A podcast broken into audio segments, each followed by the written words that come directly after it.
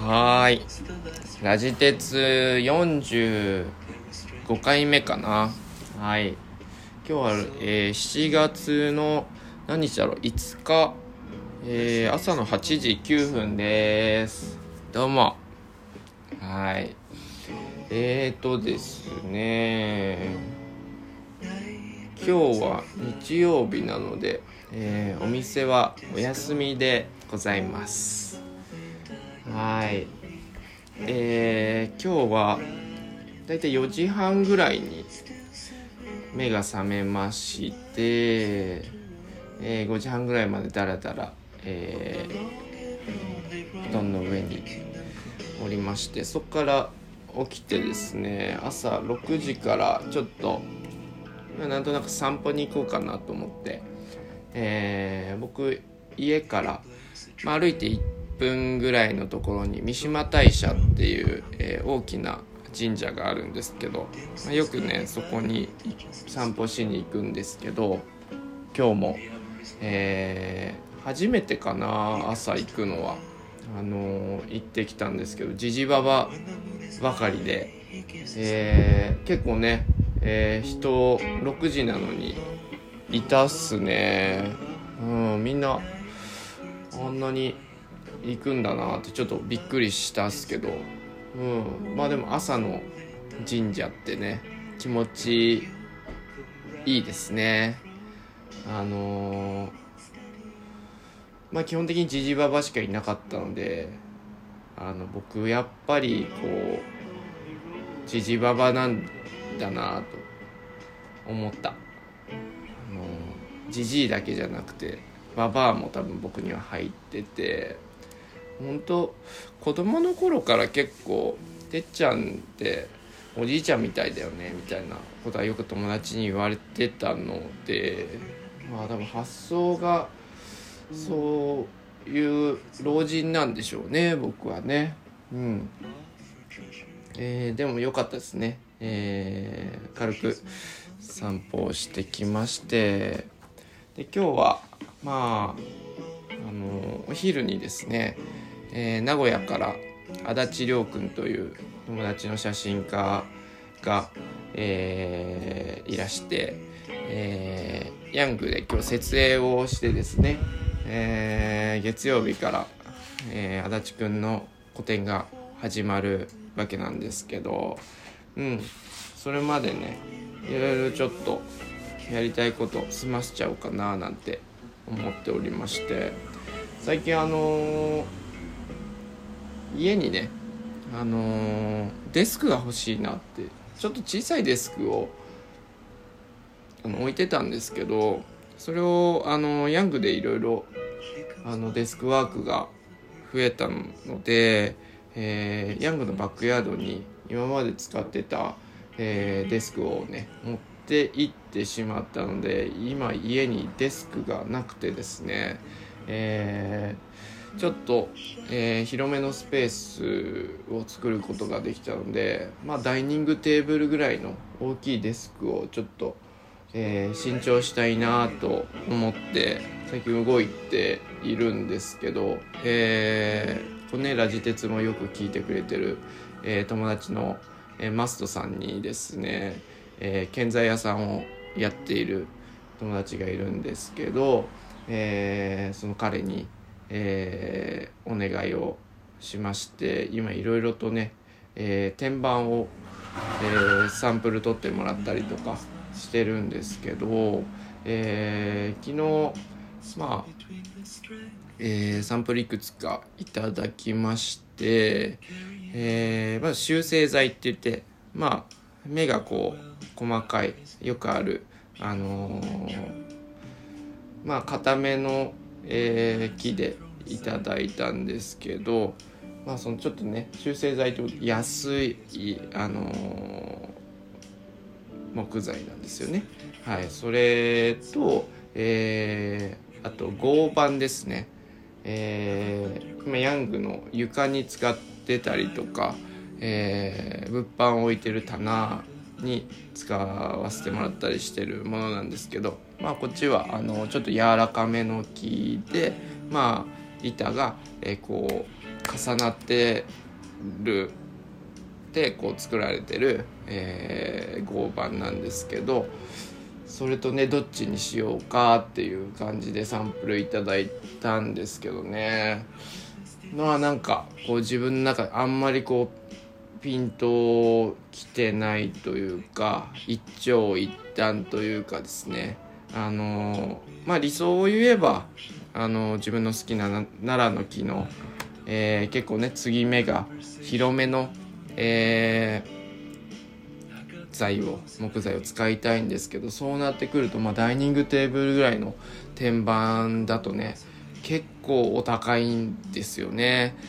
うんなのでうんそうどうしようかなって考えてるんですけどね修正剤だとちょっとね幅があの短いのでなんかイメージと違うんですよね。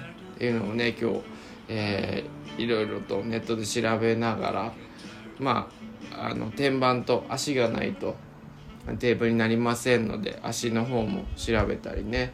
あの 2x4 材で、あのー、そのコネクターみたいなね、えー、接合部分のところだけ、えー、金属でみたいな。そういうので、えー、作って自分で DIY するのもありだなと思いつつ、えー、それだとちょっと安っぽいよなみたいなね、まあ、長く使っていくならうんまあアイアンの足をねえー、買ってもいいのかななんて思いつつ、まあ、自分の中で予算3万って決めてたんですけどまあいろいろ、まあ、聞いた感じだとまあ収まんないよねなかなか難しいよね。そのデスクチェアも欲しいなって思っているのでまあそっちも入れて3万だと結構なあ難しいラインになってくるなっていう感じね DIY したとしてもおかしいなと思ってるんですけどなんかいい手はないものかと昨日丸山さんに連絡したりとかちょっと今日あのオトロのはたちゃんとかにも。はたちゃんもねちょっと家具屋さんやってるのでまあ聞いてみてねどっかに落ちてたら拾ってきてよって丸山さんにもねお願いさせてもらったんですけどうん。何でしょうねこう難しいところですよね。そのお金をかけるものえー、かけるところって難しいですよね。判断がね。うん。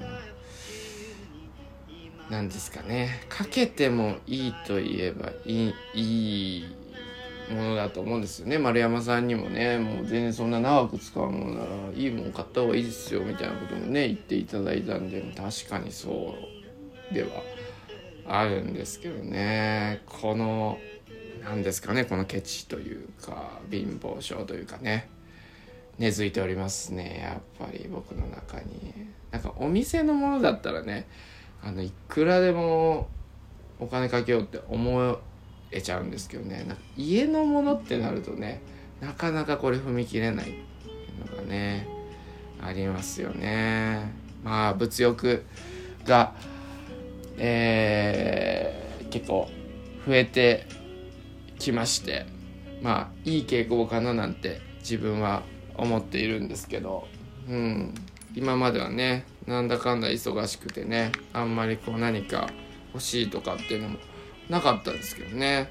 今は結構余裕も出てきましてえー、いろいろとね揃えていきたいななんて、えー、思っておりますね最近は。うん。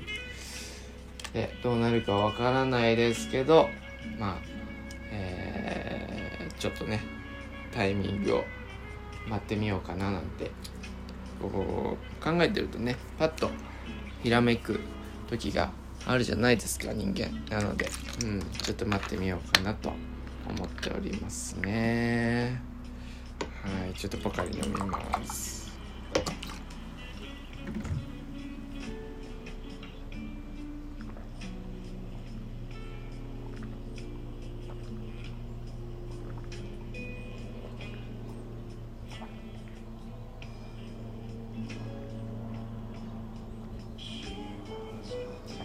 そうそう。毎週ね日曜日は彼女と過ごしてるわけなんですけど今日ね日曜日なんですけどあのー、彼女はとある試験を今受けに行ってまして、えー、今日はまあ夜合流という形なので、えー、なかなかね日曜日にこうやって一人で時間を過ごすっていうことは久しぶりなのでいろいろともう仕事しちゃうんだろうなと思うんですけどまあいろいろねできるので嬉しい部分もあったり、えー、寂しい部分もあったりという感じでおりますね。えー、今日は、えー、プレイリストを、えー、作りまして、えー、インスタのヤングのアカウントの方で、えー、ストーリーに上げさせてもらったんですけど「ヤードスポーツ」という、えー、タイトルで、えー、プレイリストを作っております。まあなんかこう最近ね雨ばっかりですしね曇り空ばかり見てるので、まあ、ちょっと青空そして緑が恋しくなってきたなという感じでまあね前から家が欲しいなっていうのもありますからね。えー、えー、お家のね庭でえー、何でもいいんですけどね。サッカーでもまあバレーボールでも。なんかそんなのをやりたいなと。やってる、えー、光景を芝生の上でねやってる光景を、まあ、ゆっくり、えー、昼下がりに、えー、そうめんを食べた後にねこう眺めたいななんて気持ちで。その時の、え、BGM どんな感じがいいかなっていうことで、え、プレイリスト作ってみましたので、えー、皆さん是非、えー、ご活用いただけたらと思っております。はい。そうそうそうそう。あとねそうだそうだ。天板とかちょっとおすすめ。この材とか安いけど雰囲気いいよとかねあったら教えてほしいですしあとオフィスチェアをねオフィスチェアデスクチェアをね探しております。今のところえー、岡村だっけかな？岡村っていうメーカーのバロンチェアっていうのいいのかななんて思っておりますが、はい、皆さんなんかおすすめがありましたら結構あのまあ機能性もそうなんですけど見た目のスタイリッシュな感じがちょっと、えー、いいなと思っているのでおすすめあったら是非インスタの DM の方に送っていただけると嬉しいですはいそれでは、えー、昨日いただいたコメントを紹介したいなと思いますえー、テスさん、こんにちは。ニコリマーク。えー、憂鬱をやり過ごさない。えー、100%余すことなく味わう。新しい発想でいいなと思いました。えー、これは、えー、前回、えー、憂鬱のやり過ごし方を教えてというのに、えー、お答えしまして、憂鬱はやり過ごさないと。えー、100%余すことなく味わおうよっていう、えー、ご提案をさせていただいたんですけど、そちらへの感想ですね。はい。えー、料理しながらのラジ鉄、面白くて、過去特にナスのところ、かっこ閉じ、憂鬱が少し和らぎました。こ、の前ね、初めて料理しながらラジ鉄を、あの、撮ってみましたね。はい。その回。ありがとうございます。そうですね。新しいことやってみると何でもいいですね。はい。面白いですね。はい。えー、あと、私は、えー、ダニエル・ブレイク。僕も見ました。ああ、見ていただいたんですね。ありがとうございます。はい。母親が、えー、食料配給の場所で空腹に耐えられずにその場で封を開けてた、えー、開けて食べてしまうのですが、係の人とダニエル・ブレイクが、大丈夫よ、恥ずかしいことなんかじゃないと母親抱き抱きかかえるシーンにグッときました。うん、あそこ、よかったですね。よかった。うん。あの、ほんとよかった。そういうとこって思ったよね。もう、さあ、僕らなんてそんなもんですよ。本当に。あの、僕らなんて、あの、別にそう、卑下してるわけじゃないですけど、人なんてねそういうもんですようんそこはあの他人を許すことは結構簡単だと思うそういう他人を見た時に大丈夫だよ恥ずかしいことなんかじゃないよそんなことはってよしよし言えるのはあの割と難しいことではないと思うだけどあの自分のこととなるとねそれが恥ずかしいことだったりとあの人になんか見せられないことだなんていうふうにね思うと思うんだけどでも自分こそあの許していきたいっすよねっていうことをね僕も感じましたね。そう。うん。だしまあそういう人がいたら励ますしていきたいっすよね。うん。思います。はい。いつかてつさんといろいろお話ししたいです。ニコニコってことで。あありがとうございます。あのね僕ラジオではこんなに話しておりますけど、えー、面と向かうとなかなかお話し、えー、うまくできないタイプでございますが、えー、よろしければぜひ かしこまっちゃうのがよくないんだよね。ね、えー、話したいね。はい。えー、ペンネーム 100%100% 100%さんどうもいつもありがとう。うん。いやーなんかラジオってこう話せるよね。っていうのもさあの人と話す時って結構難しい。あの自分のことばっかりは話せないじゃん。あのうんなんて言うんだろう。自分のことばっか話してるのとかダメじゃん？人といる時って。だからあの人の話を聞かせてもらったりとかあのそうですねそういう感じになっていくんですけどうんあのもう話を組み立てていこうとか考えちゃってうまく話せなくなるんだよね。これ言っちゃまずいかなとかももちろん考えるしこれ言った方がいいのかなとかも考えたりして話してるとなんか多分僕めちゃめちゃ感覚的な生き物だからそういう風に考えてやったりすると全然うまくいかないんだよねだから人とのコミュニケーションって結構考えてややらなきゃいけないって思っちゃってるから全然うまく話せないんだよね。うん、まあ話せてるように多分見えてるとは思うんだけど自分の中では結構こうブワーってあの血を巡らせてやってるのがあって結構話した後に疲れちゃったりとか遊びに行った後に疲れちゃったりとかするんだけどラジオはさ自分の話してもいい場所だからさすごいただ感覚で話せるからさすごい楽だよ。うんちょっと眠くなってきた。ちょっと今日朝早く着いたんでちょっと寝ようかな。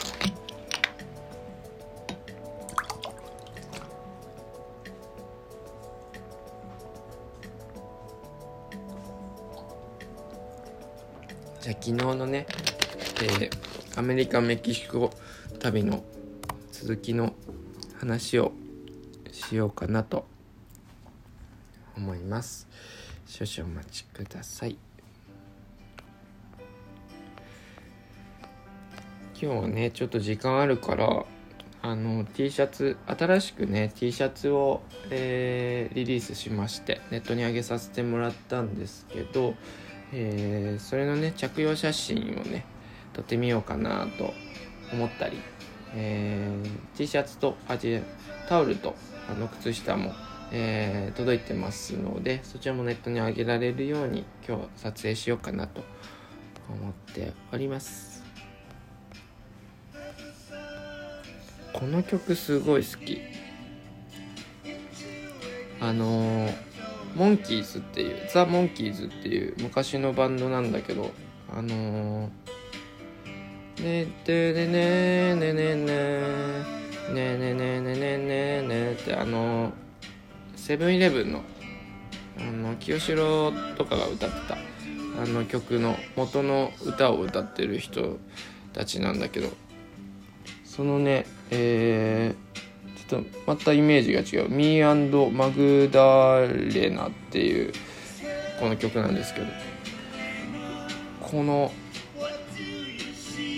ソフトな感じいいですね。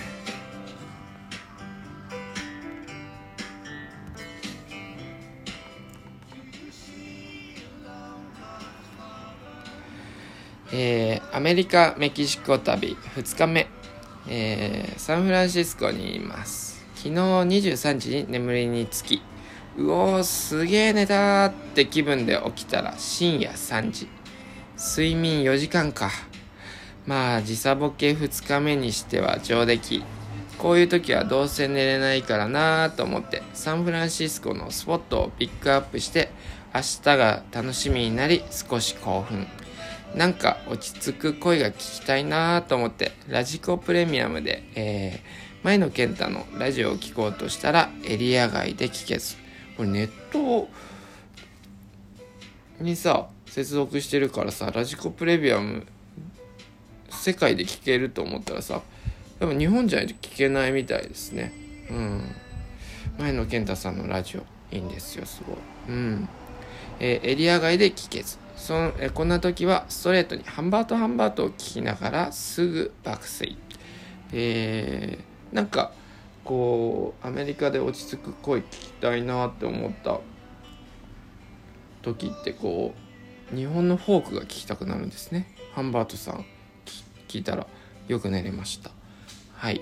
朝の9時にヒロットンの声で起床。えー、安宿とさよならしてレンタカーでフェリービレビルディングマーケットプレイスへ。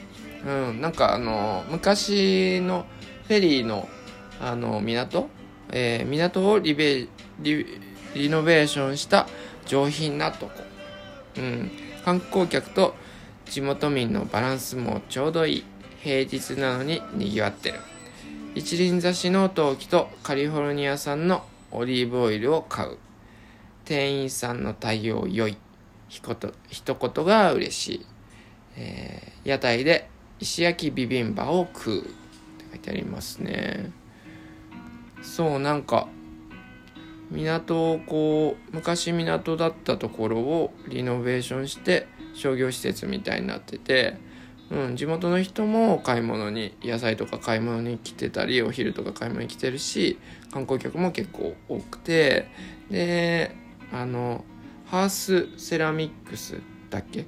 えー、ヒース？あヒースセラミックスか、えー、っていうあのカリフォルニアの、えー、陶器メーカーがあるんですけどあのそこの一輪雑誌を買ったりとか。色がねすごい綺麗なんですよ。うん。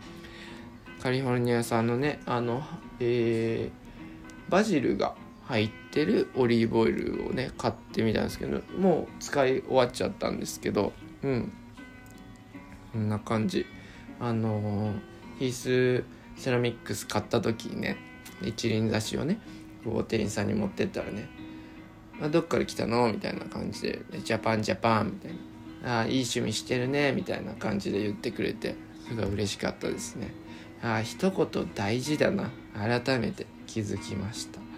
うんうんうんうん。はい。もうね石焼きビビンバをね食べたんですけどねあんまり美味しくなかったですね、はい、やっぱり本場じゃないと本場で食べないとダメですね。はい。アメリカにいると犬が寄ってくる。日本では無視されるんだけどどうしてだろうってなってますね。どうしてなんですかね。どうしてだったんだろう。あのアメリカの犬ってなんかちょっとこう毛が少ない犬が多いよね。なんかこう人懐っこいんだよなやつら。日本の犬とやっぱちょっと違う感じがしますね。日本の柴犬とか結構ムスッとしてるからね基本的には。うん。ちょっと待ってください。こんな縁が痛い痛いの、うん、喉のるスプレーをしました。はい。えー、アメリカにいると犬がやってくる。日本では無視されるんだけどどうしてだろう。明日見に行くビビアンガールズというバンドを聴きながらイタリア料理街があるノースビーチへ移動。サンドイッチとサラダ。うん。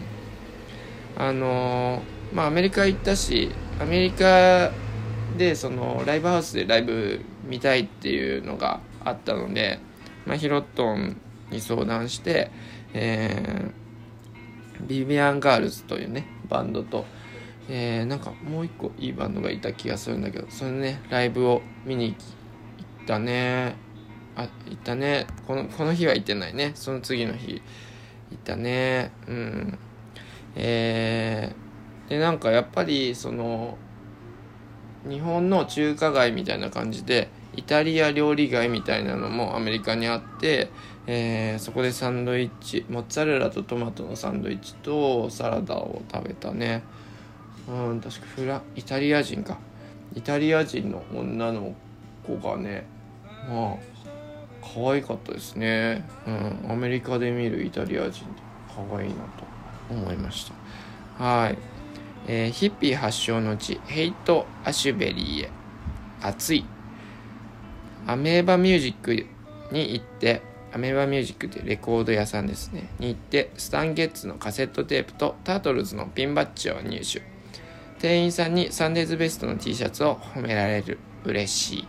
なんかやっぱり店員さんが褒めてくれんだよね。あの買い物するだけじゃなくてなんか一言言ってくれるんだよね。ああやっぱそれ嬉しいね。うん。スケートショップとか年間のスリフトとか回ってゴールデンゲートパークへうんうんうん。スケートショップ FT え？なんだっけあれ？FAT だっけ？あ違う。FAT は違う。まあいいや。分かんなくなっちゃった。はい。えー、っとスリフトあのスリフトってリサイクルショップなんですけどあのいろんなまあ日本のリサイクルショップとほぼほぼ一緒なんだけどね。あっちの現地の人があの売りに来てるものなので。ね掘り出し物がたくさんあってあのー、友達の、えー、パームワインスターの瀬野さんとかもスリフトで結構えー、仕入れしてるっていう風な話を聞いてたので念願のスリフトでいろいろ古着だったりとかまあ花瓶だったりコップだったりとかをね見てきました。額とかもねいろいろ、あの、買ってきましたね。うん。えー、ゴールデンゲートパーク。そのゴールデンゲートパークっていうのがそのヒッピー発祥の地なんだよね。えーすごい。芝生がひんやりしてて気持ちよかった。ウクレレ弾いてるおじさんとかビール抱えたスケーターカップルとか。かなりチルって書いてありますね。うん。あのかなりチルさせていただきましたね。あのあっちは、えー、タイマーがもう合法化されたんでしたっけ？普通にタイマーを、えー、売ってる人が、まあ、外でね吸っちゃいけないと思うんだけどね。あのー紙袋を持ってねおじさんがこうわーって歩いててあのどう？みたいな感じで、え、売りに来るんですよね。うんうんうん、で僕とヒロットンはそっちはあの、やらないタイプなのでまあノーサンキューみたいな感じでしたけどねはい車で MOMA 美術館へそうサンフランシスコに MA MOMA モマ美術館ありまして、えー、かなりここら辺は都会。ポップアートの会が良かった。自分はやっぱりポップなものが好きなんだな。えー、時差ボケと昼の暑さのせいか、お土産コーナーで少しクラッとした。うん。なんかやっぱり人って寝てないとダメだったりするじゃないですか。うん、時差ボケだからね、あんま寝れてなかったのクラッとしましたね。でも、あの、アンディ・オーホールの、あの、アートとか、えー、実際見れて、うん、すごい、えー、ビシビシ刺激をいただきましたね。ポップなものはいいですね、やっぱり。うん。えー、もう一件スリフトへ。今日は、えー、花瓶とオブジェと額を入手。一件に一個気に入るものがある感じ。打率としては全然あり。楽しい。旅の間回れるだけ回りたい。ちなみに良い古着は今のところ一個も見つけられてない。うん。そうですね。えー、そうなんですよ。でっかいする人に1個自分の好みのものがあればいいぐらいの感じなんですよ。あの、まあ、日本のリサイクルショップ行くと1個もいいの見つからなかったりするじゃないですかでもアメリカだと1個はいいの見つかったりするので結構打率としてはありだなと思いましたえー、新たな安宿にチェックインして、夕飯はアメリカンダイナーのトミーズジョイントでターキーとローストビーフの重ためのやつ。今んとこ、えー、成長剤がいい仕事してる。ヒロットの海外苦労話を聞いて今の落ち着きように納得。人間ピンチが来ないと成長しないし変わらないよなぁと思った。自分のこれまでを振り返ってもそうだったなぁとしみじみ。重要なのは逃げ道を作らないってことなのかなって書いてありますけどね。うーん。